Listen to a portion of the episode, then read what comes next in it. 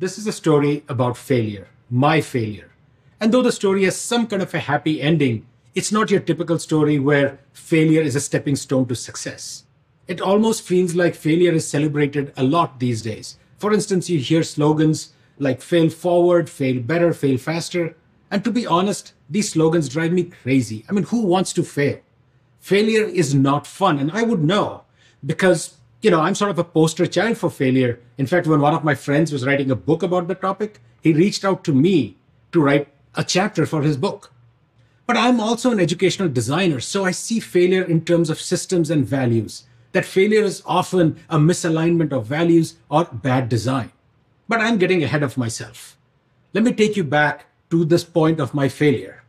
So I want to take you back to my undergraduate days, my freshman year in engineering. I'm sitting in a physics class I'm looking forward to learning. And in my notes, I'm writing little limericks and poems about quantum states. That tells you something about who I was when I was that age. I loved physics and math, but I also love art and literature and poetry and film. And I was excited and engaged to be in this engineering school. Sadly, that was not the case. Sadly, for those next four years were possibly the worst four years of my life creativity and imagination was not encouraged. All we had was lectures upon lectures and tests and tests and tests. There was no scope for understanding. There was no space for having fun with the ideas. And these poems I was writing, they were, I'm sure, not great poetry, but they were meaningful to me. They were a way for me to explore and play with ideas, something that was squelched very early on. And so this went on for four years, and I finally graduated, but I never genuinely became an engineer. I felt I was worthless, that I had failed. And what was sad was it was not a one shot failure, it was every day, every month, semester after semester for four long years. And at this point, I saw a poster for a program in visual communications, and on a whim, I decided to apply. Clearly, I was not going to be an engineer or a scientist, so maybe Maybe I could make educational film because I had grown up inspired by people like Carl Sagan and Jacob Bronowski. Long story short, I got into the program, and almost overnight, my life changed. The system and structure and culture of the institution were very different. Creativity was encouraged, flexibility and playing with ideas was supported. So even these things that I, this haphazard things that I had been interested in, dabbling with art and science and poetry, somehow were meaningful all of a sudden. And it was also there that was introduced to the idea of design, something I didn't know much about, but I felt very much at home in.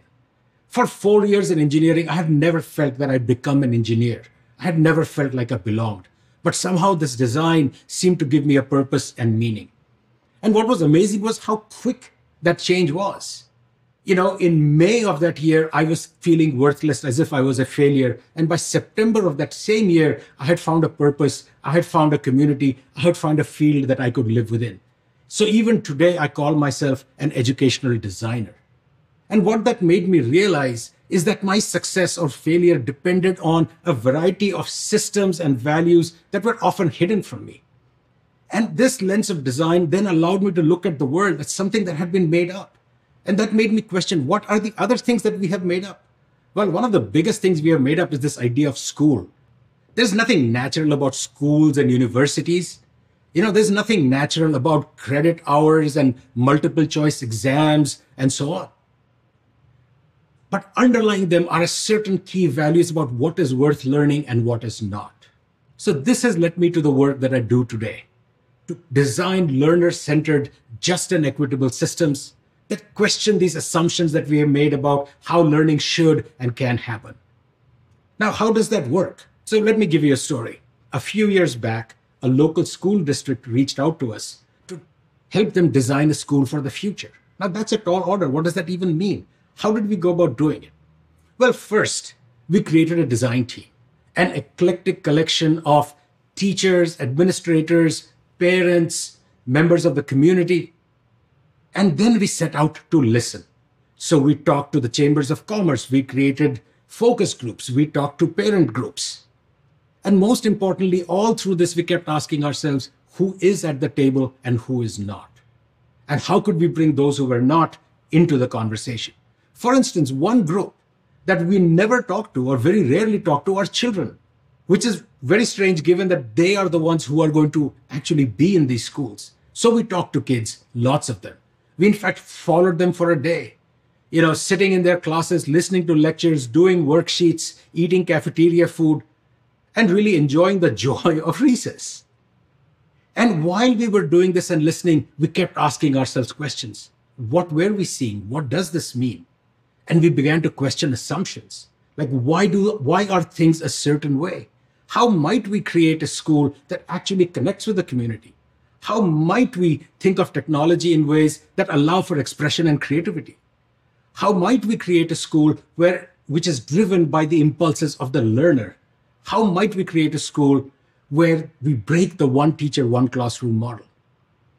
And in these conversations, we began, we developed a set of design principles, a set of values that would guide our discussions and our design. These were things that as a community we believed in. And it was at this point in time where things seemed to go a little slow, where we had so many possibilities, but yet there seemed like very few. And we wondered what the next step forward would be. And there were all kinds of the usual hassles of internet failures and scheduling problems. But then chance happened. We learned about this building, which was somewhat unused in the school district, that they said we could play with. And suddenly the whole design team was energized.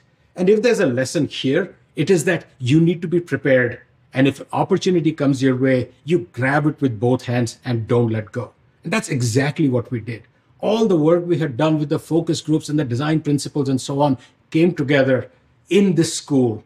And over two years of work later, this school exists today. It is a school that reflects the values of the community. It's a school that's very different from the ones that you see around you we had to break down both literally and figuratively a whole bunch of walls to create this space where a hundred plus kids would learn and work together. It is a space where they're surrounded by an array of responsible adults who work in teams, working in small groups and large to meet the needs of these learners. It is a school which is open to the community, both in its demographics as well as allowing parents and community members to go in and out as and when needed. This is truly a special place. And that doesn't mean that we have figured everything out. But I am proud to say that that school has expanded. It went in the next year to another studio space, and then now it goes all the way from K through 8. And for my team, this is truly one of our greatest successes. To circle back to the beginning, you know, one could argue that it was that failure that led to this success. But I think that would be missing the point. It would be missing the point because it ignores the pain and hurt that failure causes. It ignores the agony that I went through for four long years. At that point, when I graduated from my undergraduate degree, I felt I had failed. I did not blame the system. But now, when I look at it, I realize maybe it was a system that had failed me. A system that fails a lot of our children. Focusing on the individual prevents us from looking deeper. It prevents us from questioning the systems that led to the failure.